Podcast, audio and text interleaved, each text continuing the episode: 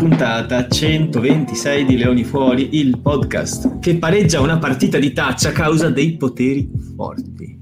Questa sera con noi non c'è solo Marco, ma c'è anche il sostituto di Danilo che si trova in volo da, Barcello- da, da Venezia a Barcellona, e cioè dall'universo Carbo Rugby, che è meglio di quello di Marvel, a quanto ci dicono, direttamente da... Eh, come si chiama la tua città? Muggio. Da Muggio Anche Luca a. Muccio sono le 21.09. Ora, Precise. Esatta. Ora, Buonasera a esatto. tutti e grazie per avermi accolto. Ma tra parentesi, ragazzi, la sigla dell'ora esatta di Canale 5, ma quanto figa non era? Tan. Non ti ricordi? Bellissimo. Colazione al bar con mio papà, ore 7. Con i nomi delle città che uscivano, il Big Ben di lato. Che... Esatto, esatto, esatto. Adesso ce l'ho in testa tutta la puntata. Buonasera a tutti, buonasera a tutti. Ma soprattutto, Buonasera a tutte. Allora, parliamo di questo torneo di touch che abbiamo fatto con i vari eh, content creator di subito rugby. polemica. Subito polemica perché eh, la primissima partita è stata un derby tra Carbo Rugby e Dampat Rugby. Danilo, eh, la partita è stata così: lui è entrato in campo, ha fatto tipo penso 45 secondi di finti scatti e poi è uscito per urlare, urlare altre persone.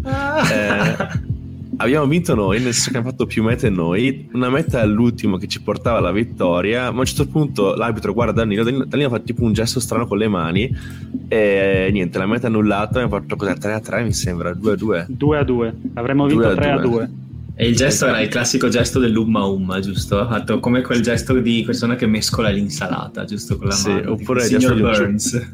Una persona che ha mangiato un ciupa ciupa, ma no- non andremo oltre a queste affermazioni. Eh, quindi, in poche parole, abbiamo pareggiato contro Dampa Treghi, bellissima squadra, devo dire. C'è un sacco di gente fantastica, tipo Chiara, tipo Enrico. eh, ho visto veramente un sacco di persone interessanti.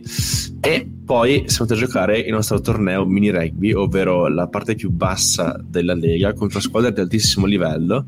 Eh, Di ma ci under diverti- 10. No, ma ci siamo, ci siamo divertiti un sacco. Ma devo dire la verità: avevamo questa squadra fatta un po' a casa, a parte me, Luca e Andrea di, di Carbo Rugby. C'era una compagine di ragazzini di Bologna eh, con rispettive mamme e papà.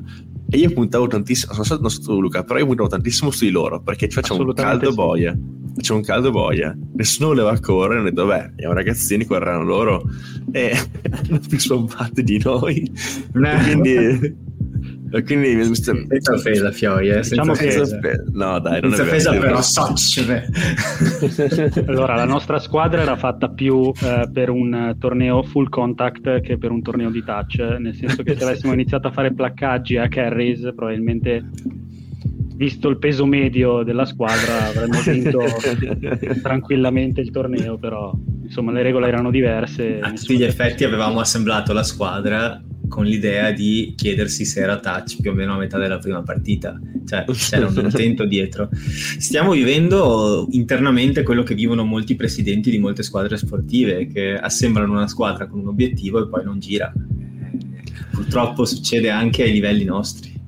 Secondo me il peso medio per quelli non under era sicuramente oltre 100 kg, cioè non c'era nessuno sotto i 100 kg dei nostri, eh, però è stato veramente interessante. Alla fine ho conosciuto anche i ragazzi di Canale Vale, di Splits and Scrums, che sono altri podcast che potete trovare su, sulle varie piattaforme. Tutta gente bellissima, è stato veramente bello poter vedere dal vivo le persone perché alla fine sapete c'è una chat nostra di Whatsapp eh, molto intrigante, però sono numeri, no? sono foto, invece vederle di persona è sempre diverso, è davvero bello.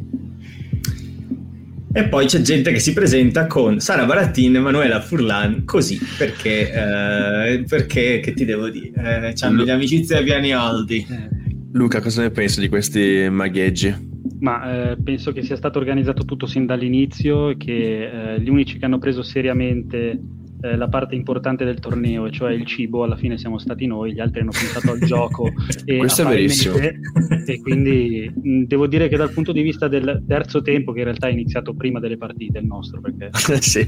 alle 9 e un quarto eravamo già a mangiare, i genitori dei ragazzi bolognesi hanno portato gazebo, sedioline da campeggio, dei professionisti, salami, torte salate. Io sono venuto lì, che, che allora, io sono arrivato che hanno fatto colazione a Treviso e hanno fatto, se non ti ricordi bene Luca, cioè hanno fatto subito la prima partita, cioè sono arrivato dopo penso 5 minuti c'era la prima partita, ho giocato in calzini senza aver fatto colazione, ok? Rischiando, rischiando qualsiasi ginocchio possibile e dopo quella partita là siamo partiti a mangiare eh, salami, eh, torte salate, birre, cose. Io ho provato del formaggio asiago, una soppressa molto interessante. Ragazzi, che nostalgia per l'asiago! E... È stato veramente tutto bello. Anche offrire alle altre persone che passavano, è stato un momento molto cordiale. Decisamente sì. Ragazzi, se c'è qualcosa che mi manca, che mi manca di casa, la soppressa d'asiago, ragazzi. Eh, non male, non male. Il resto eh. è reperibile. Anche il radicchio. E Marco, io direi iniziamo subito con una domanda così d'amblè senza troppi problemi. Devi proibire il culto di una delle tre grandi religioni monoteiste o la pizza? Quale proibisci? uh, assolutamente io proibisco. E perché? Cazzo. Uh, Ok, io proibisco i pastafariani che ho scoperto no, no, religione. No, una delle tre grandi religioni monoteiste. Beh, se vai in Giamaica ci sono i non, non, non, i rastafariani, ma i, i pastafariani. Lo so benissimo che sono, avevo, avevo un coinquilino pastafariano, non ti preoccupare. Che vanno, in giro, in conosco la pasta in testa come tipo simbolo di riconoscimento. Assolutamente, uh... ma io ti ho chiesto un'altra cosa. come, come, come, come, vuoi farmi uccidere, Matteo? Come, come, come devo essere esploso domani? E... Wow. Non lo so. Ho, ho pensato a questa domanda con molta attenzione, Spartano, perché so esattamente che non c'è una risposta facile eh, mi, mi metti un po' in difficoltà perché rischio di offendere un sacco di persone diverse. perché la pizza la voglio salvare. Sai chi si trova nella stessa situazione? Uh, Danilo Patella. No. Coach so. Crowley nella scelta dei back three nella selezione italiana perché dopo la partita con il Giappone abbiamo numerosi dubbi adesso su chi mettere titolare perché ci sono tre posti e quattro candidati devi eliminarne Luca, uno come, come hai visto questo triangolo allargato con Capozzo, Ala e all'estremo? Allora, mi è piaciuto tantissimo e devo dire che è una cosa che io avrei auspicato sin da prima, eh, nel senso che Capuozzo all'ala a, a, Tolosa ha sempre giocato benissimo, ha sempre fatto il suo, eh, ha fatto mete e quindi io avrei voluto vederlo come ala in nazionale già da prima. Eh, però insomma mi è piaciuto tanto. Poi Allan dietro sta sempre prendendo più confidenza nel ruolo e aiuta col gioco al piede che insomma Capozzo e Ioane non sono proprio i migliori dell'otto e soprattutto aiuta Garbisi e secondo me loro due assieme più giocano assieme più ci divertiamo perché sì. tanta roba. Io ci pensavo durante la partita che cioè normalmente noi, noi, calciamo pochissimo, cioè siamo una squadra che con la palla preferisce giocarla sempre, ogni volta che ce l'ha. Calciamo solo alla quinta o sesta fase in cui non avanziamo, più o meno come tutti, però non, non calciamo diciamo da, dalla nostra 22, cosa che farebbe probabilmente qualsiasi altra nazionale nel momento in cui riconquista il pallone. E perché abbiamo tre quarti rapidi e, e, come si dice, elusivi, però vedere Allan e Garbisi fare una staffetta del genere finalmente un Garbisi in buona forma. Ti ricordi la settimana scorsa Marco dicevo? Sì. Garbisi non ne stecca due di fila. Quando Garbisi gioca male una partita quella dopo sta sicuro che gioca bene. E infatti è così che è andata. E lui e Allan si danno un'ottima staffetta tra l'altro anche al calcio perché non va sottovalutata la forma che ha Allan in termini di piazzati al momento. Avere questa opzione al 10, al, al 15 e, e, perché no, anche al 12 se gioca Morisi, che comunque, cioè Morisi ha giocato anche apertura, ricordiamocelo, cioè non è, non è, uno che non sa giocare 10 se serve, cioè uno sa mettersi in posizione, sa fare un punt lungo, sa, sa fare calci base di gioco, anche se non è la prima scelta, neanche la seconda. Secondo me mh, mm, ci dà molte opzioni, cioè è una combinazione che funziona. Anche secondo me, e tra l'altro eh, noi eravamo allo stadio e Luca, non so se anche te Luca hai avuto la stessa, impressione, però ogni palla che creava Capuozzo all'ala erano danni cioè da, da, da mischia chiusa, da, da, da set piece erano sempre danni. E Allan in questo momento, secondo me, ho detto anche l'altra volta, il prime della sua forma rugbistica. Veramente ha trovato un equilibrio fantastico sia per i calci che per il gioco che per gioco sul campo. Ha fatto uno side step su, su una under loro che è stato sì, molto sì, molto sì. intrigante. E secondo me questa potrebbe essere effettivamente la forma finale cioè la formazione con cui giocherai la partita contro la Francia. Poi chiaramente ci sono alcuni mh, elementi magari da mettere a posto però mi è piaciuto veramente tanto. E soprattutto avere Ioane che Pozzo alle ali è una cosa da alto livello che fino a qualche tempo fa un po' ci sognavamo No, ma poi eh, secondo me Allan, io sono sempre stato tra virgolette un fan di Allan, è sempre stato un po' sottovalutato forse da un po' la maggioranza dei tifosi, però allora qualche ritiro fa, mi ricordo forse nella scorsa Coppa del Mondo, ricordo che avevano fatto i test soliti classici di velocità della nazionale prima del, insomma, dell'inizio della preparazione atletica e Allan era risultato il più veloce della squadra. Adesso probabilmente non lo è più perché ci sono Ioane Capuozzo e anche Pagello esatto, che sembra che sia una scheggia. Cristo. però è sempre stato veloce e poi quest'anno in tutte le Summer Series ha sbagliato solo un piazzato. Uno, che è questo di, sabato, di questo sabato contro il Giappone che dalla linea di touche praticamente l'ha sbagliato.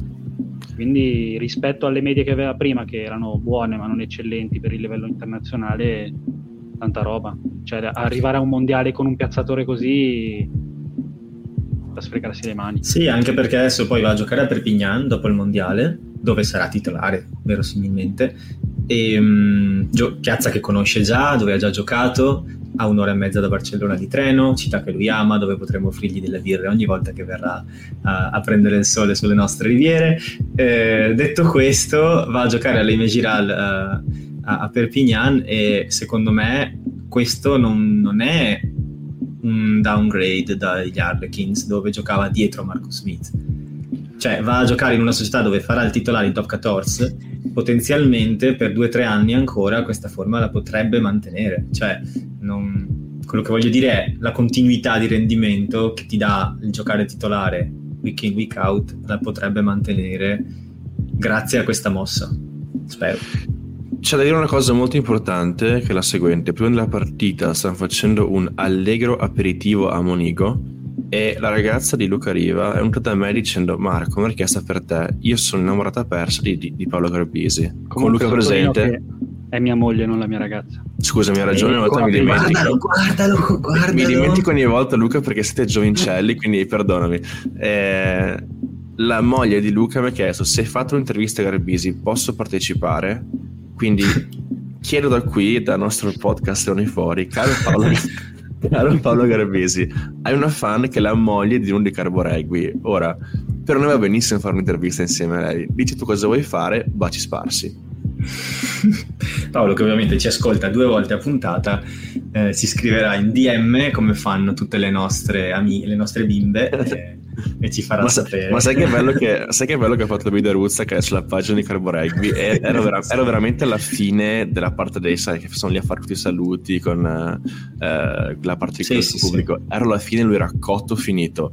È arrivato là che era, ce, la, ce la vuole cosa in automatico. Sì, grazie, ciao autografo. Sì, grazie, ciao autografo. E un tale faccio, Fede, ci fa un saluto ragazzi di, di Leoni Fuori. Si ferma e fa, oh vecchio, grande, come stai? È fantastico. Allora, io, io, dico una roba, allora, a parte il fatto che so per parole sue e di altre persone che comunque ogni tanto ci ascoltano, non solo lui in squadra, ma eh, se fossi lui continuerei a farlo perché in questo podcast c'è il culto di Federico Luzza, perché cioè, se tu torni a casa dopo un allenamento dove magari hai fatto fatica, ti sei sentito un po' inferiore, dove magari non sei stato messo nei titolari per la settimana, in questo podcast praticamente senti gente eh, fare de- delle, delle, praticamente proclamare delle litanie in suo onore, inchinarsi al Re Sole, cose del genere, magari ti torna un po' il sorriso, non lo so. Cioè tra lui e Fabretto non so chi Pettinelli forse, eh, le persone che abbiamo moralmente più aiutato con questa trasmissione. Allora, Matteo, il 31 ottobre, mio compleanno, se mi porti Favretto in podcast potrei veramente cioè, emozionarmi dentro. Veramente. Il 31 ottobre, Halloween. È il mio compleanno, sì. Ah, mia.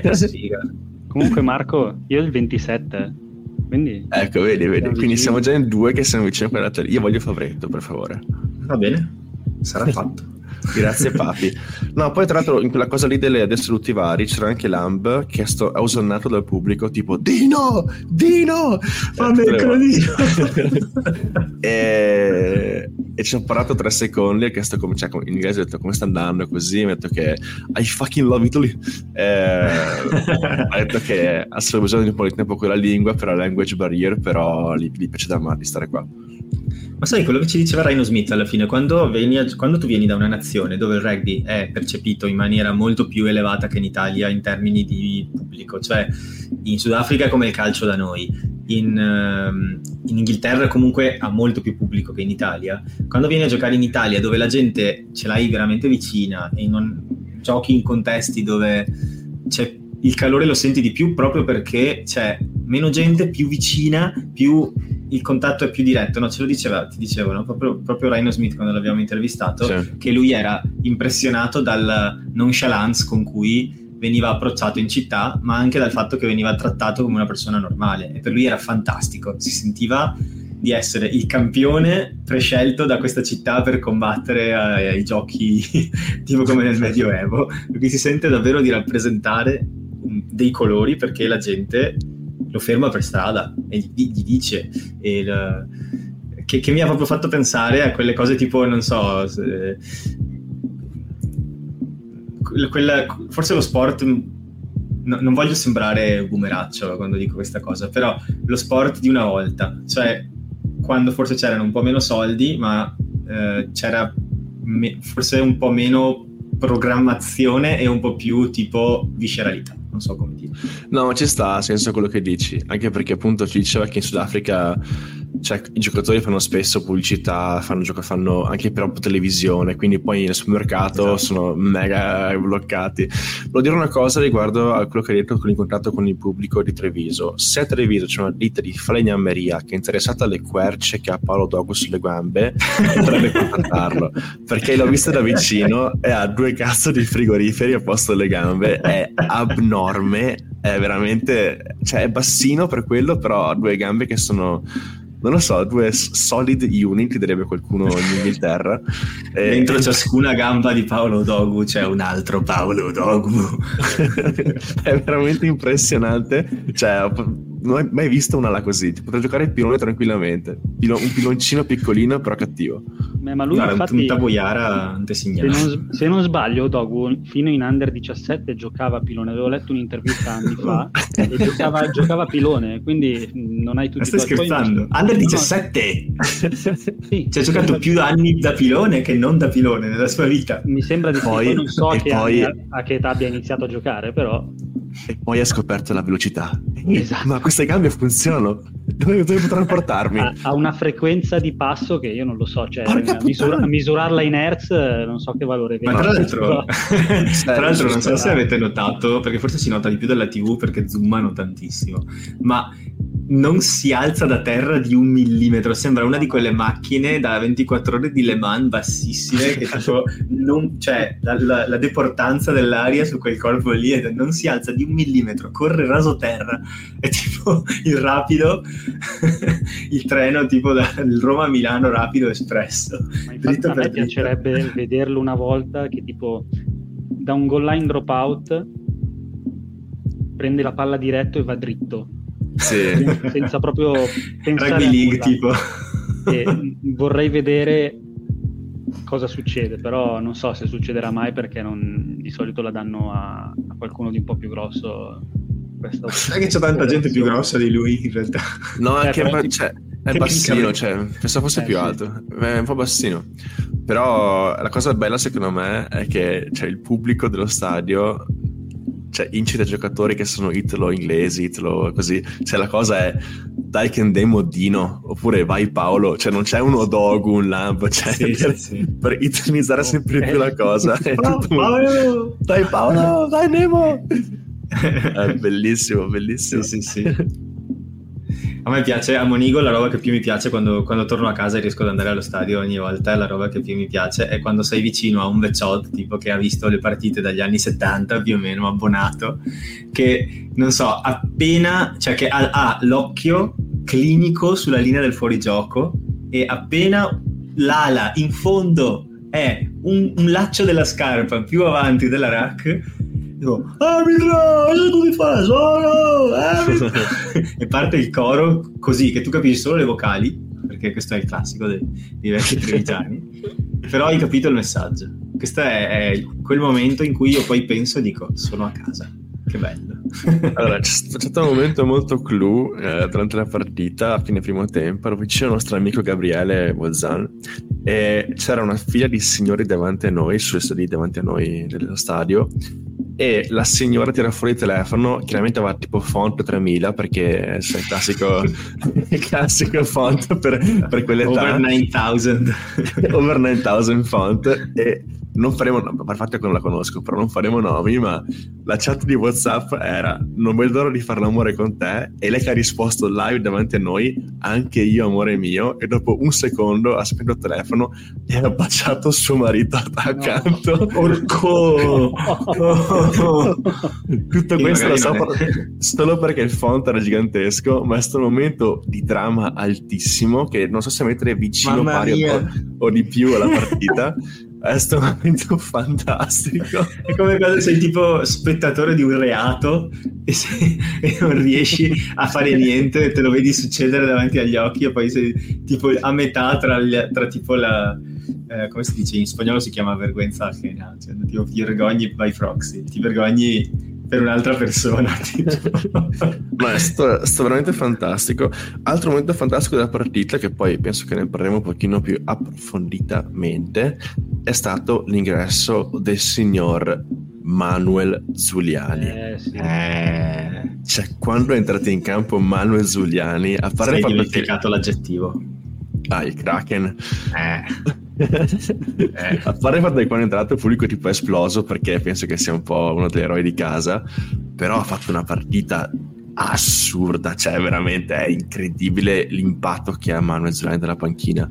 E quasi quasi appunto cioè io vorrei vederlo giocare sempre però quando entra dalla panchina ti rendi conto di quanto sia fondamentale averlo in campo. Quindi non so scegliere se farlo partire dalla panchina o no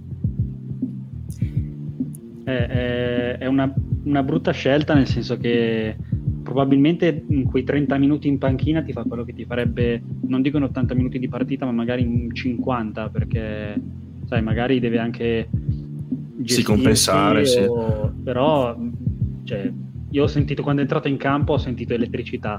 Proprio sì, davvero, davvero. come quando, quando arriva Vegeta al torneo di arti marziali, tipo, esatto, che è avvolto da una nuvola di elettricità si sentiva comunque per la, il tasso di umidità che c'era, quindi proprio passava l'elettricità per l'aria. Stavo volendo. Ma, ma a livello Però... finale Rainbow Cup? Di più. più no, no, ora, Matte, cioè, guarda che grazie Rainbow Cup no, no, no. una sauna. Io stavo, io stavo sgocciolando della maglietta, ti giuro, stavo sgocciolando. Sì, sì, anch'io, ma cioè, io non c'ero ovviamente questa partita, ma c'ero alla finale e avevo la maglia tipo, cioè, sai quando hai tipo il segno, il segno della cascata dal sottotetta. No, che schifo. questo, questo, era quanto stavo sudando. No, ma Sweating sabato... under boob. Esatto. Anche sabato è stato, è stato, difficile. Non immagini i giocatori in campo, magari girava un po' più d'aria in campo, ma c'erano i moscerini. E quindi mm-hmm. deve essere stato terribile. Però Zuliani quando è entrato ha fatto tutto impressionante ma già si sentiva dall'aria proprio, tutto lo, tutto lo stadio, tutti i tifosi aspettavano che entrasse e facesse devasto. Infatti prima palla, placcaggio a ribaltare, ha rubato, è avanzato 5-10 ah, sì. metri da solo. Spettacolare. È un toro Zuliani. Il discorso secondo me con Zuliani è che il suo ruolo naturale sarebbe il 7, quindi è un po' sfortunato che capiti giusto nel ruolo dove, eh, dove alla fine davanti a te c'è un giocatore forte uguale a te che è pure il capitano. Um, secondo me non è tanto, cioè secondo me Zuliani e Lamaro sono veramente forti universalmente in maniera simile e mh, hanno intelligenze diverse in termini, cioè hanno modo di approcciare la partita, capacità, skills diversi ed è bello poter avere entrambi. Io credo che se Lamaro sia Lamaro che Zuliani diventassero più polivalenti in termini di ruolo in terza linea, potremmo veramente vederne delle belle, perché ha, imparato a giocare 6 eh, Zuliani, però di là c'è Negri, per cui comunque si trova un po' chiuso, ma se l'Amaro mh, diventasse per esempio un numero 8 e si desse la staffetta con Cannone, allora ci sarebbe più modo di vedere anche Zuliani perché le sue abilità di Fetcher in particolare, in partite come, come quella di, eh, di, sabato dove il breakdown è stato più o meno eh, vinto. e, beh, vinto ni, nel senso che alla fine in ogni punto di incontro arrivava un po' tardi noi e abbiamo vinto sì la partita, abbiamo un sacco di mete, però abbiamo vinto molto di più da quando è entrato lui in campo. Per cui secondo me è un, è, è un aiuto importante che ti dà Zuliani su, sul rack. Zuliani, è, c'è, solo, c'è, solo, una cosa da fare Zuliani. Vuoi davvero essere titolare? Vuoi ampliare le tue skills, il tuo CV, il tuo CV di rugby? Testa di cavallo nel letto. La prossima volta che entri, caccia il drop. A caso. Palla nei 22 iperangolato, tu fregatene, caccia il drop. E lo fai anche non look indicando che Sala è problemi di cazzo non mi interessa. Lo fai non look indicando per il tuo allenatore tipo Steph Curry che tira, tira, la metà campo e si gira verso la telecamera guardando in camera mentre dietro di lui la palla va dentro senza neanche toccare il ferro ecco, oppure fa il, drop, fa il, drop, mentre la pallinare lui si toglie il caschetto e lo butta in aria tipo vaffanculo cioè così lo voglio proprio, ah, leggero leggero. Caschetto drop. Lo molla per terra ed esce dal campo Beh sì, è stato veramente... Cioè l'impatto che lui sulla partita è, è, assurdo, sul serio. E comunque vederlo dal vivo veramente ti rendi conto... Cioè secondo me la differenza tra TV e stadio è chiaramente che puoi vedere tutti i giocatori in campo, quindi non solo quelli della telecamera. E almeno per, per come vedere le partite dello stadio, mi piace vedere il movimento senza palla delle persone, quindi cosa fanno, dove si muovono. Sì, è co- bellissimo quando arriva co- allo stadio per quello. Esatto, co- come arrivano all'azione, no? E ad esempio, sulla meta che ha fatto la primissima meta, che c'era touch rubata da Ruzza, la palla va completamente dall'altro, dall'altro posto. Io ho seguito il, pod con gli avanti che erano, mi sembra, Nemer e Cannone, che poi Cannone ha fatto quella sportellata maestosa, cazzo. Uh, veramente, è sto momento in cui le persone fanno tipo la ola a Treviso. Eh, però se seguire i vari podi, i vari movimenti, ti fa capire veramente quanto sotto sia tutto orchestrato al, al minimo dei dettagli. E, e poi Garbisi ha fatto quel buco lì bellissimo. Poteva passare la palla a Ioane col calcetto, Capozzo o Varney. La da Varney l'ha andata a fare la meta lui. Però è bello, bello, vedere come arrivano tutti quanti pronti a quella fase specifica del gioco. In questo, secondo me, l'Italia ha fatto un, non so, un, un avanzamento di, di strategia. Sì sì, poi ragazzi, la, la, meta era la seconda di Ioane, non quella del calcetto di Capuozzo, quell'altra, che parte dall'altra fascia, ci sono, io credo, 10 offload e altri 4 passaggi, due rack veloci, e facciamo, muoviamo la palla in una maniera, ma hai presente di quale parlo? Mi, la, la, fa Ioane alla fine, però non mi ricordo se era la seconda. Io chiaro, era, no, era la seconda di Ioane nel secondo eh. tempo, se non sbaglio, era la prima ma meta. Quella meta ma, ma, quella meta è una meta da, da, da, Blues Crusaders, cioè non lo so, ah. cioè, da Super Rugby. Io una cosa che ho notato eh, tanti anni fa, più che con, con l'attuale allenatore, gli All Blacks facevano lo sfacelo in transizione, cioè quando recuperavano il pallone e sulla difesa disorganizzata degli avversari facevano, guadagnavano metri e spesso facevano anche meta perché erano gli All Blacks. E in questa Italia, nella partita contro il Giappone perlomeno, ho visto un'ottima organizzazione nella fase di transizione quando rubi il pallone. Infatti le, la prima meta di sì, la prima meta e, la, e, questa di cui abbiamo parlato di Ioane vengono da una, un pallone rubato, la prima da una touche, il secondo mi sembra fosse un pallone vagante che ha recuperato Fischetti, poi da lì è partita ed è arrivata, se non sbaglio, dalla prima o seconda fase, ma insomma eh, sono mete fatte in transizione che è una competenza che non, non, vedevo nell'Italia, anzi non ho mai visto sinceramente. Non ho mai visto, infatti stavo per dire anch'io. Non ho sì. Così eh. come, come, come, ha detto Marco prima, la, i sostegni dopo il line break. Un problema che eh, abbiamo sì. avuto durante tutto il Sei Nazioni che abbiamo fatto uno um... Ehm. sfacelo di line break ma poche mete qua almeno nella partita contro il Giappone si è visto anche contro la Romania, anche se poi lì ce ne siamo mangiate tre o quattro per passaggi un po' rivedibili, sì. però è una cosa che mi sembra si sia lavorata. Adesso manca il breakdown, che secondo me è il Però perché i sostegni sì in attacco, però in difesa onestamente eh, siamo stati un po' lentini. E, mm, almeno a me è sembrato l'unico neo, forse un pochino, una certa incapacità di mh, mm, bloccare il, i punti di incontro creati dall'avversario. Cioè abbiamo lasciato il riciclo veloce al Giappone. Non so se fosse una strategia, magari era per avere più uomini, più uomini in campo aperto, però comunque ho notato questa cosa. Mm, tra l'altro, a proposito di strategia, volevo chiedervi, secondo voi la formazione vista con il Giappone, che molto vicina alla titolare probabilmente, ehm, non l'abbiamo vista finora né la formazione né il gioco che ha proposto, anche per cercare di essere un'incognita per tutte le squadre che affronteremo al mondiale? Ma ni, secondo me ni, perché alla fine se volesse, se essere così la metteva direttamente contro Namibia, Uruguay, quello che è. Però mh, più che altro una cosa che ho notato è che le, i sette piste attacco che hanno fatto praticamente per due anni con Crowley contro il Giappone ne ha fatti veramente pochi. Cioè il famoso loop dietro, dietro fino all'ala. Sì, dalla, dalla rimessa. Tipo. Esatto, col Giappone ne ha fatti pochissimi. È stato un gioco molto più lineare, più forse basico, da questo punto di vista, che però alla fine ha portato risultati. Quindi forse è stato un po' un cambio di, di atteggiamento e, secondo me è giusto perché alla fine cioè, facciamo quello che chiaramente ha più opzioni perché posso entrare lì avanti, posso giocare da dietro, può entrare chiunque, però se facciamo solo quello come set piece diventa più difficile poi uh, creare occasioni in attacco. E quindi poca sorpresa secondo me, però secondo me Crowley ha dato un po' la barra di quello che vuole vedere lui in campo e soprattutto con il discorso del triangolo dietro.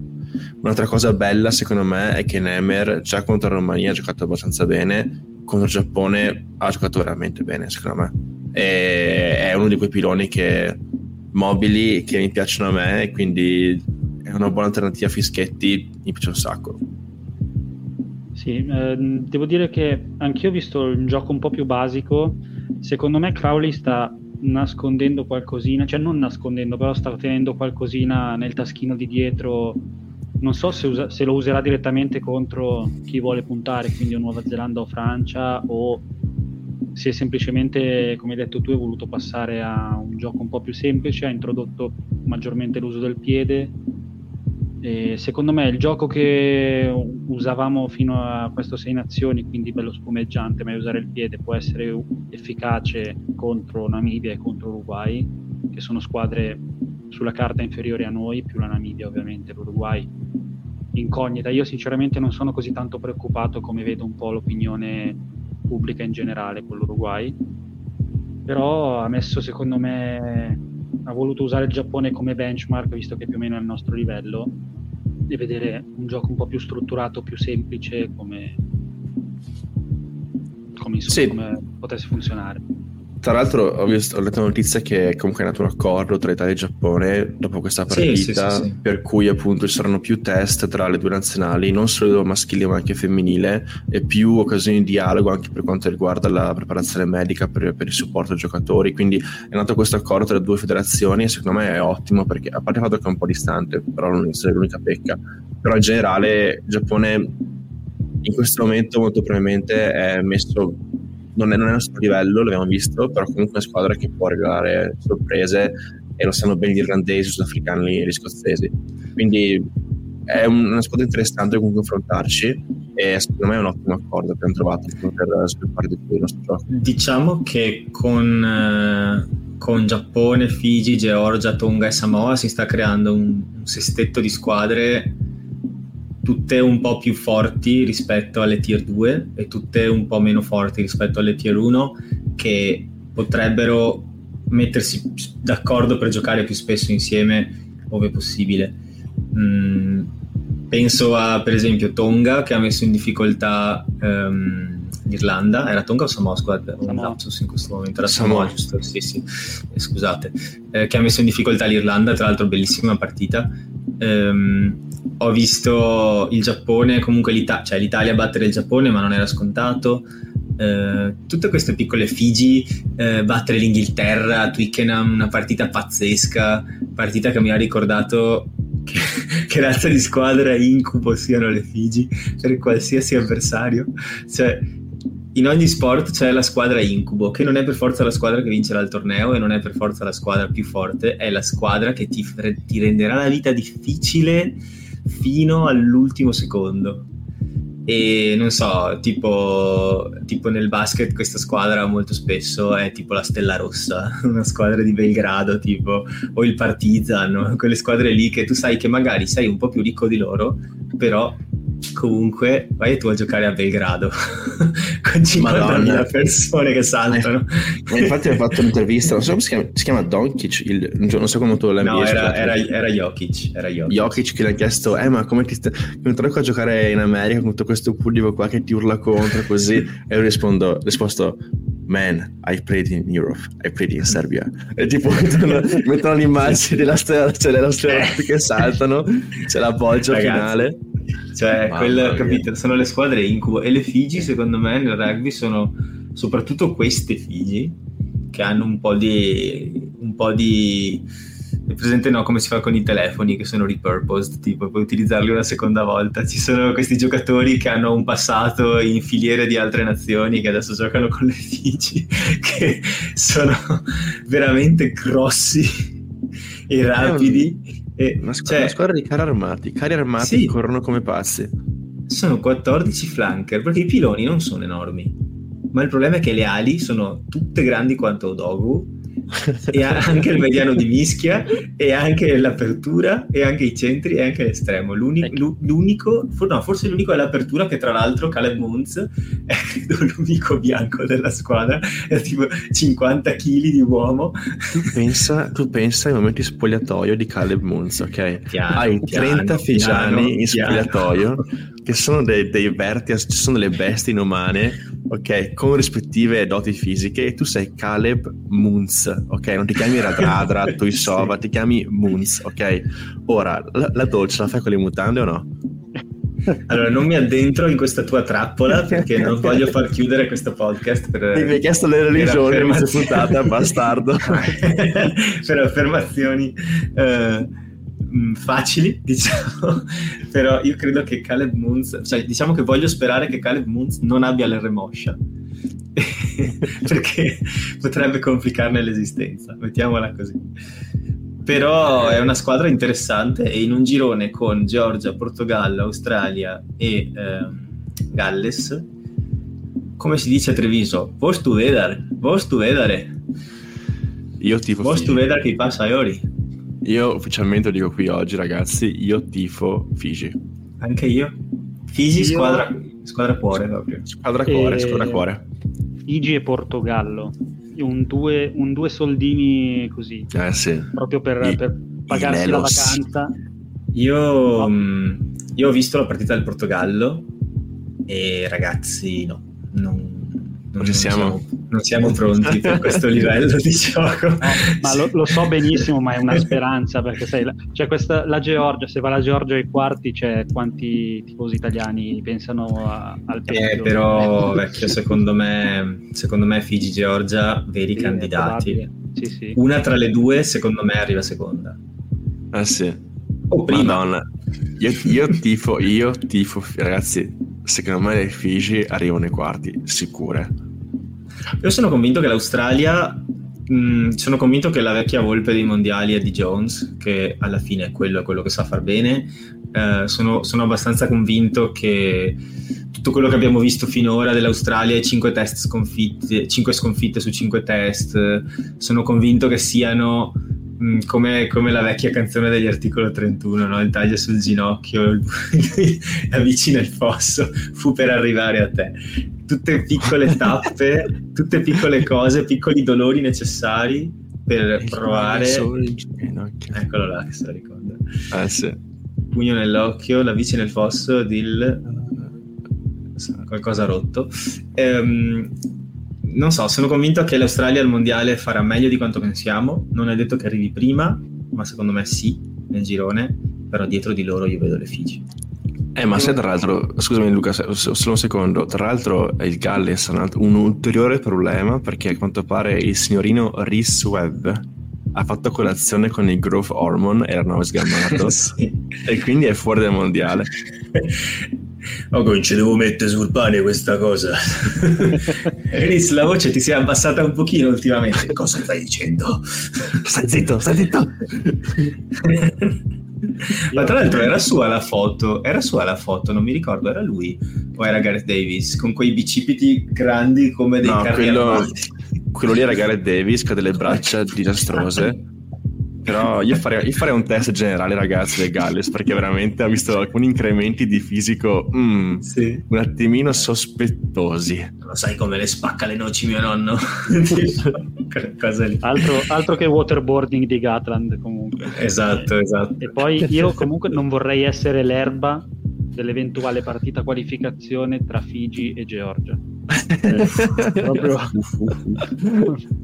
chissà che ma tra l'altro i tre quarti georgiani. Hai visto quel, quel video che stava L'ho girando messo... un pochino su Instagram uh, ultimamente di Why no one wants to play against Fiji? E ci sono messo, tre placcaggi in ritardo uno dietro l'altro ma delle cose sì. al rallentatore che vedi proprio l'uomo che si piega nello spazio-tempo ricordiamoci che Morisi ci ha lasciato la milza con le Figi eh, eh è, sì, vero. è vero è vero cazzo io boh, non so Madonna. neanche pagato proverei a giocarci contro persone mm. del genere ma tra l'altro ora tu pensa allo scenario in cui l'Australia fa prima nel girone le Figi seconde e la Georgia terza tu prova a pensare a questo scenario, sai cosa vuol dire? Vuol dire che il Galles non è qualificato per il mondiale automaticamente, deve fare le Porca qualifiche. puttana. Guarda che quel, Galles, quel giro... Olanda. no, piuttosto un, un, Galles, un Galles Spagna a luglio al, al, Central di Madrid con già 37 gradi e la perdono e, e, la, casa, eh. e, la, perdono perché fa troppo caldo per loro esatto, esatto. Cimru, esatto. Cimru. È una vita difficile quella dei gallesi in questo momento. Chiedete a Squidge se ascoltate il suo podcast, fa questo podcast sulla retrospettiva sui mondiali vecchi e sta facendo tutte, sta riguardando tutte le partite di tutti i mondiali eh, dall'87 a oggi ed è arrivato al 2011, mi pare, 7, 11. E ogni tanto quando inizia la puntata, perché lo fa con suo fratello, ogni tanto tipo ci sono delle, dei riferimenti neanche troppo velati all'essere gallese in questo momento. Poverini. Ho pietà di loro. Beh, comunque alla fine dei conti mancano dieci giorni all'inizio del mondiale. 9. Sembra una, sembra, 9, bravo. sembra una cosa molto distante, in realtà ragazzi è siamo qua, siamo qua, siamo qua. Posso dirlo? Posso dirlo? Gaso totale, gaso totale ragazzi, non vedo l'ora che inizino, sono qua che conto i giorni, ho già fatto la, la, tabella di tutte le partite che potrò guardare, perché io dal 6 al 15 sarò in vacanza in Francia, in camper, e mi rendo conto che la location eh, coincide con quella dei mondiali, cosa volete che vi dica?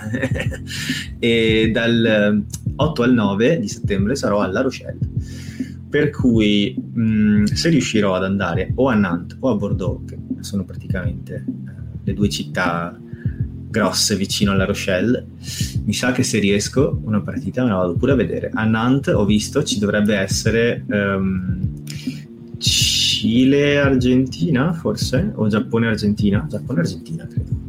Eh, Giappone-Argentina è carina da vedere. Eh. O Irlanda-Tonga, però è troppo presto, non posso vedere. Ma io vediamo, cioè nel senso che quello che spero, che è sempre brutto da dire, però visto che Francia e Nuova Zelanda, se ho capito bene, entriamo all'ultimo, no? prima giochiamo le due partite, quelle là, tra virgolette, semplici, eh, spero che si bastoni uno con l'altro. Posso cioè, dire? C'è, c'è una timeline precisa nel nostro futuro nella quale a più o meno metà settembre, al turno di riposo, noi abbiamo 10 punti nel girone, siamo primi. Ma cioè, questa tempolinea è molto plausibile perché Francia e Nuova Zelanda giocano alla prima. Per cui alla fine del secondo turno noi abbiamo giocato le due partite che dovremmo vincere e se riusciamo a fare un punto bonus in ciascuna c'è veramente poca possibilità che a quel punto del torneo non siamo primi nel girone. e a quel punto Arbitro. screenshot, stop the count e andiamo Arbitro a casa. fischia la fine. A quel punto esatto. tifone a Gibis, 2 la vendetta. Esattamente. 0-0 ufficio. Mamma mia, che sconcezza passare il turno così sarebbe. Beh, abbiamo già pareggiato con la Nuova Zelanda così, quindi non è che fa No, infatti, per quello, per quello. Ma sapete, sapete chi sta veramente male oltre ai gallesi? Danilo. Gli inglesi. Gli inglesi, ragazzi. Mamma mia. Ma tra l'altro dopo, dopo, tutto il torneo, la partita, eccetera, ero a... Come si chiama quel ristorante osteria vicino al Monigo? Um... Quale delle varie? Per Bacco? Uh, per, bravissimo, per Bacco. Ero lì con ragazzi di, di Spritz and Scrums e altra gente, e loro appunto sono inglesi e stanno un attimino bestemmiando sulla, in inglese sulla, sulla situazione in corso dopo, dopo, la sconfitta contro le Figi, Fare che fa il mona in campo, uh, tutte queste situazioni qua in giro. Secondo me veramente anche gli inglesi non sono felicissimi di andare ai mondiali quest'anno. Eh, anche perché in girone hanno l'Argentina e il Giappone. E adesso col Giappone secondo me la portano a casa. Però con l'Argentina in questo no, momento no. non me la sento di dire che vince l'Inghilterra. secondo me no. Secondo me cioè, no. ci vuole una follia di Lavanini, forse, che non è neanche così rara, eh, perché, perché, la portino a casa. Però in linea di massima non me la sento mica, eh qualcuno dice la parola Falkland durante la partita e tipo... Malvinas. Malvinas. Qualcuno dice la parola Malvinas durante la partita e scatta la rissa tipo 80 minuti. Mano de Dios. Anche. Quanto, quanto, che passato tra Inghilterra e Argentina comunque? Mamma mia però sì. no l'Argentina è totalmente favorita secondo me in questo momento. Poi io che seguo un po' il mondo di Twitter gli inglesi sono cioè, dei tifosi che davvero non riesco a capire. Tra loro i tifosi sudafricani, eh, non so chi. Il microfono, Luca. Sì, sì, ci siamo, lo so. Stai facendo, stai facendo dei gesti per di lanciare il microfono. non so chi, chi sia peggio tra, tra, i tifosi inglesi e i tifosi eh, sudafricani. Che gli inglesi, sì, l'allenatore non è mai quello giusto. E non Mi ricorda so. qualcuno? Eh... Ah, non, ho Beh, detto, effettiv- non ho detto chi. No, eff- effettivamente, cioè, penso che tutto il pubblico italiano sia un attimino boh, ha realizzato quanto Crowley ha dato all'Italia da questo punto di vista.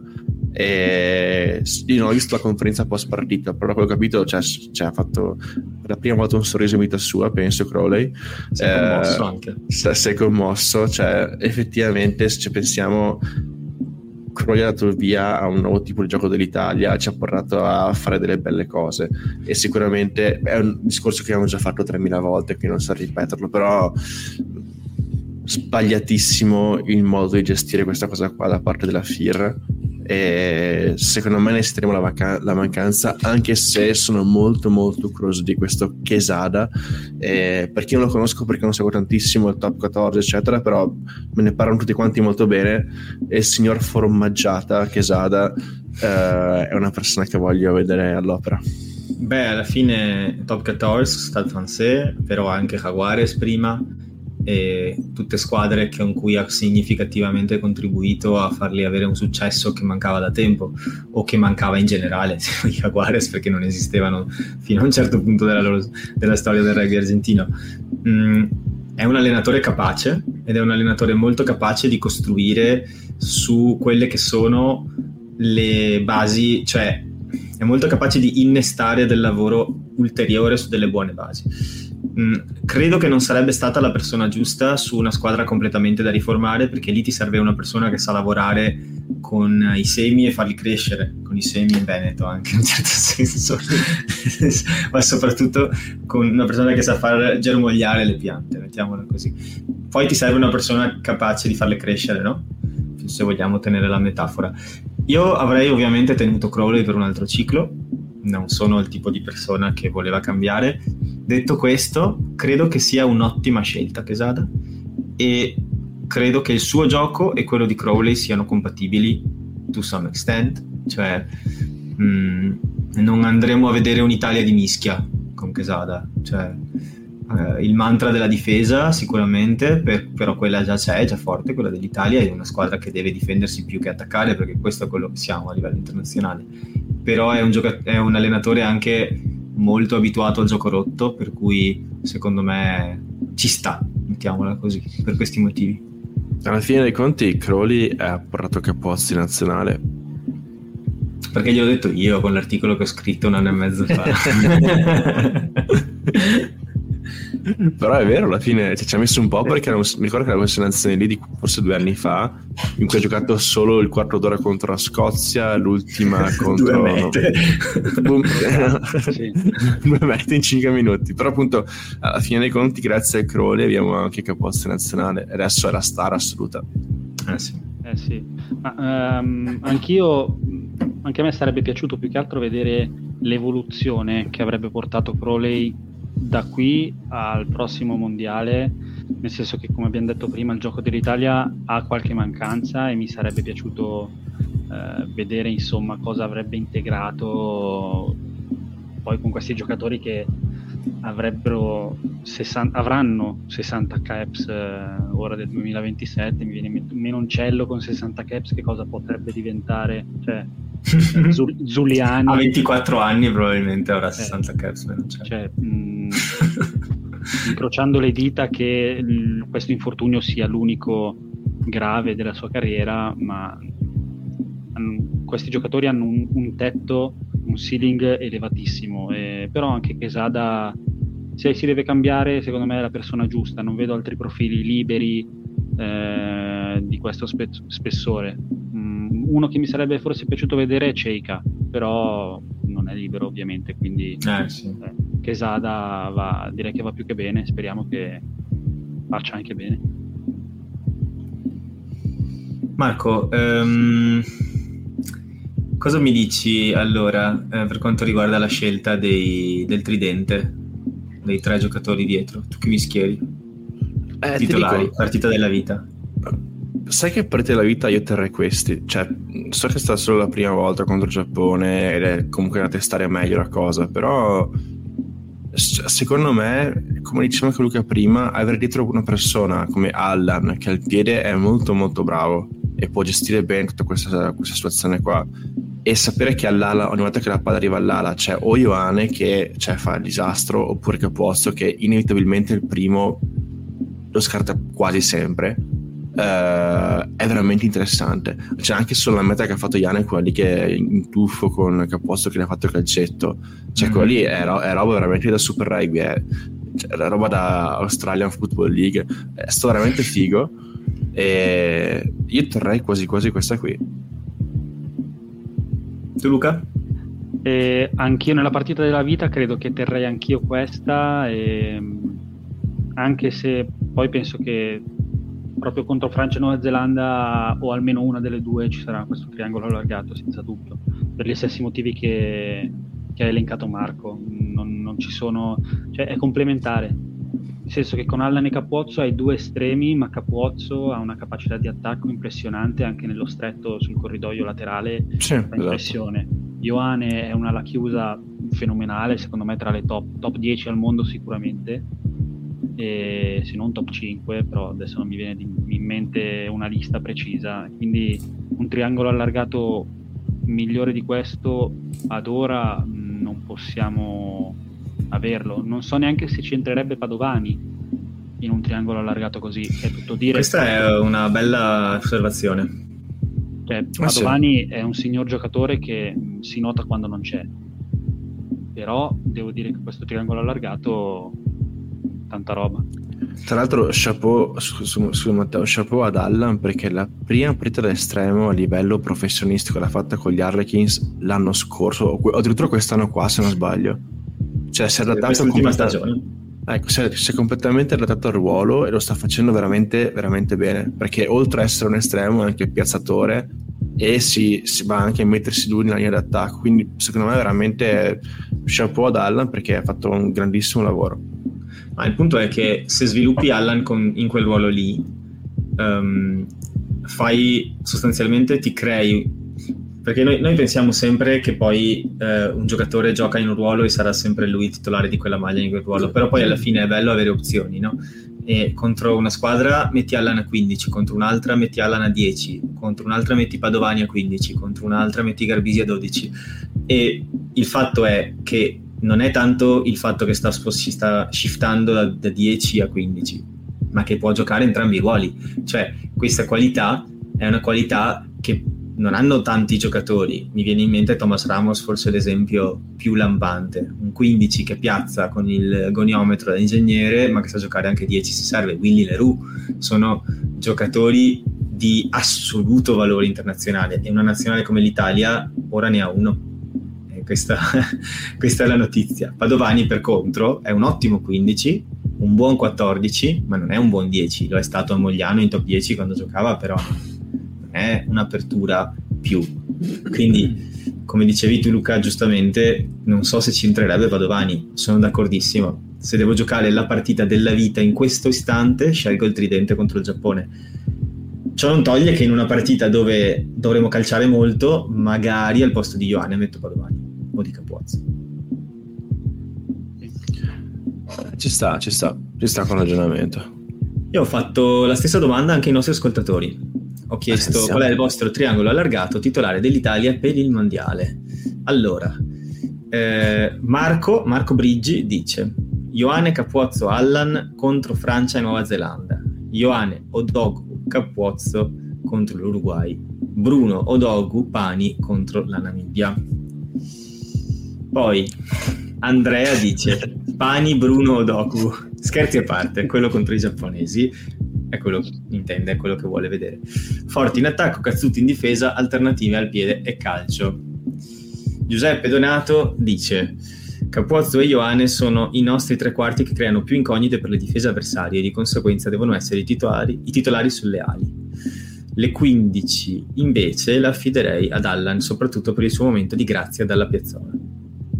Draz Unk dice anche lui, Ioane Allan Capozzo, poi Luca Riva, Luca Riva che tra l'altro scrive due tweet perfino perché... Mini thread ho fatto. sì, poi, beh, poi hai, hai, già detto la tua esatto. posizione, esatto. per cui esattamente quello che scrivi qui.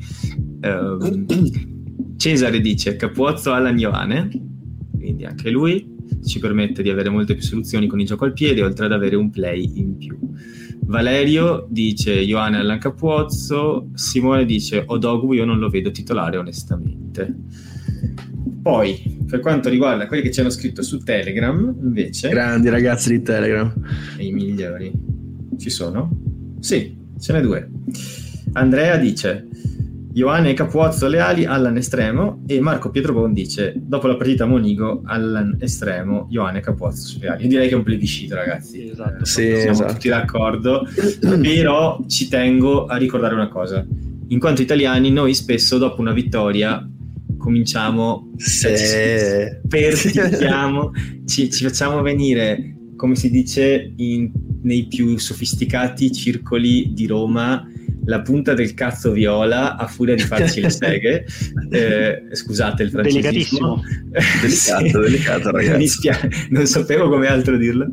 Eh, mi spiace soprattutto per, per una persona che, che, ci ascolta spesso con i figli, però mi, scu- mi, scuserò in privato.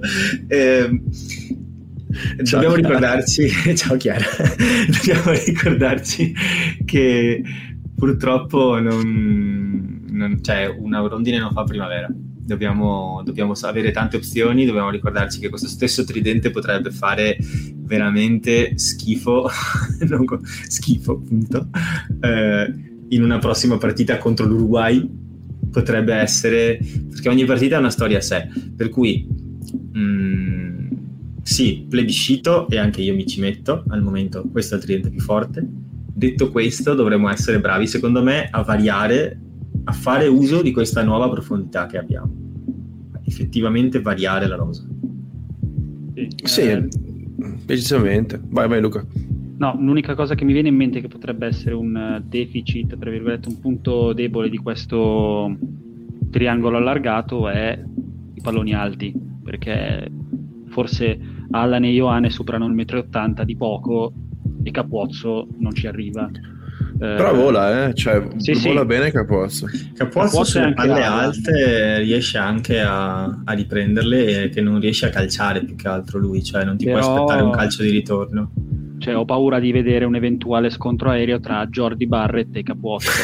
Cioè, anche se prende il pallone capuozzo, però viene aperto in due da, da quell'armadio a sei ante che riesce a saltare pure lui non so quanto. Questa sarebbe l'unica cosa, però non puoi neanche pensare di schierare Pani, per esempio, contro sì. il Flex, non è ancora pronto, sì. giustamente. Pani grandissimo, l'ho visto prima della partita e ah, sei quelli che Cabo Rugby. Ah, sì, sì, grandi, grandi. Cioè, si conosceva, sto veramente un grande. Però ha ragione Luca, cioè, effettivamente ci sono squadre, io penso un Campozzo contro le Figi io, io avrei Capozzo Radradra Capozzo Tuisova mm, esatto. mm. è tipo un treno contro, contro il meme del treno che travolge il pulmino sulle rotaie. Sì, uguale. Ecco. Tra l'altro eh, ragazzi io vi vorrei andare verso la chiusura della puntata lasciandovi con questa, con questa pillolina con questo pensiero. Lione 2003-2024 2023-2024 Ioane Radradra. Ne aggiungo un altro. Pagerello e Pagerello ma soprattutto le ali del Lione l'anno prossimo eh, sì. Allora, ci sono cioè... due note da fare. Una, la prima è questa qua. Allo speaker del, dello stadio Monigo, il cognome di Allan è Allan, non Hallan, cioè non è tipo Halal. Cioè, c'è questa carica sulla, sulla H impressionante che, vabbè... Eh, seconda cosa, devo, devo, dire questa cosa qua, ragazzi, eh, devo dirla. A Treviso sono arrivati ragazzi del Cus Catania sempre il torneo che per vedere la partita. Io ho visto per la prima volta il signor Pane White dal vivo. Tra l'altro, il signor Pane White nella partita Carbo Rugby contro Dampat Rugby ha cercato di passarmi via facendo un goose step e penso di essermi innamorato in quel momento lì. Ero in calzini ed ero completamente inerme. È stato un momento bellissimo. Però volevo salutarli perché, tra l'altro, Matteo, una spesa per te perché gioca a Barcellona. Ci ha regalato le magliette del maledetti beach rugby e non anche per te. Uh, e... Uh. È stato veramente fantastico conoscerli da vivo per la prima volta e mi hanno invitato ad andare giù da loro a fine settembre perché faranno un amichevole contro una squadra di Malta, i Malta Falcons se non, se non ricordo male e quindi c'è questa possibilità di andare giù a Catania e vedere un po' la squadra dal vivo quindi adesso mi organizzo e forse forse vado giù sì o no? Marco itinerante tipo quattro ristoranti Marco va, va a fare Quattro club di rugby. Quattro club di rugby. Sai che figata, sai che figata di, di, di sarebbe? Sì. Ma che bello! E poi li fai, li fai, andare ognuno ad allenarsi nelle strutture degli altri, tutti, tutti, esatto. tutti quanti. No, aspetta, due, tipo, i, i, voti sono, ter, i, voti sono, terzo tempo, a spogliatoio, allenamento e palestra. Qualità del campo pubblico, esatto. Bro, che figata sarebbe come, come format. Ecco, adesso arriva Chef Rubio che ce lo ruba subito. Chef Rubio, no, sta buono. No, ormai, Chef ormai Rubio. È ormai è fuori. No, no, Rubio, no, no, no, no, no, basta Palestina, no. Ti prego, esatto. Prego. Ho smesso di seguirlo su Twitter perché è un po' too much. Sì. Basta, basta, va a fare carbonare, dai. oh, con, con, questo mic drop noi vi salutiamo con i soliti, eh, i soliti promemoria, chiamiamoli così. Allora, innanzitutto Leoni Fuori lo trovate su Twitter, at leonifuori underscore pod, l'account più vecchio di quelli che abbiamo creato. E lo trovate anche su Telegram, t.me barra leonifuori, dove pubblichiamo tutto quello che cioè dove vi arriva un messaggio ogni volta che pubblichiamo qualcosa e ora potete anche lasciare un commento, per cui la domanda della settimana potete rispondere ad esempio su Telegram, ma anche su Twitter. Ehm, poi, noi tre, questa sera posso dire noi tre, siamo tutti e tre, eh, ci trovate mm. su carborugby.com poi su Instagram at carboregby o su Twitter at carboregby con 3Y. Ancora non sono riuscito a entrare in contatto col tizio che fa carburatori nella città di rugby, eh, però continuo merda. a scrivergli, però questo ha monopolizzato un account che si chiama Carboregby e non lo uso dal 2010. Cioè io Pezzo volevo scrivere a, a Elon Musk. Bastardo bastardo, dacci l'account, basta con quei carburatori di merda, basta. Non te li compra nessuno, non esiste neanche più l'azienda. Ho controllato nel registro delle aziende, non c'è più. Quindi sai cosa possiamo, una... no, Battà, sai cosa possiamo fare? Andiamo io e te la città di rugby con una videocamera andiamo a bussare alla porta e dirgli oh pezzo di merda ci lasci l'account potremmo fare reportage where it all began andiamo alla statua di William Webb Ellis, andiamo all'università, tutto quanto, poi andiamo alla sede di questo pezzo di merda. Lo prendo a, sper- lo prendo a sperle, lo sulla, ma, dacci l'account. Ma. Questo non, sa, non ha nessuna idea, non ha alba di cosa sta succedendo. Sono due tizi che lo imbruttiscono tantissimo, italiani. Stile Pulp Fiction, insomma. Dacci l'account! Dacci l'account! Carbo Rugby su Twitter. Tutto filmato tipo shaky cam. no, tipo, tipo sai quelli di Catfish su MTV. Sì, sì, Andiamo sì. lì e magari tipo una signora di, di 50 anni, iper obesa, che fa col cazzo che vedo l'account, bastardi. zoom sugli occhi, zoom sui nostri occhi.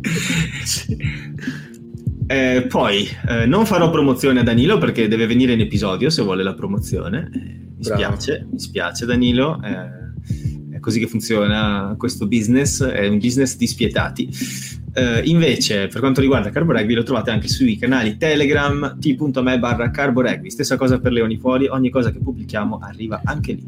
E infine, grazie ai 112 che ci hanno messo 5 stelle su Spotify, siete tutti degli amorissimi, amorini, non so come dire, dei leoni dentro, li chiamavamo una volta, torneranno a essere i leoni dentro. Uh, vi amiamo, uh, vi vogliamo bene e chiediamo a tutti gli altri che non l'hanno fatto di farlo.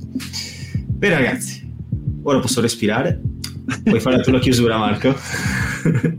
Eh, beh, la mia chiusura è sempre la stessa, ormai la conoscete. Baci sparsi a tutti. Ciao. Ciao ragazzi.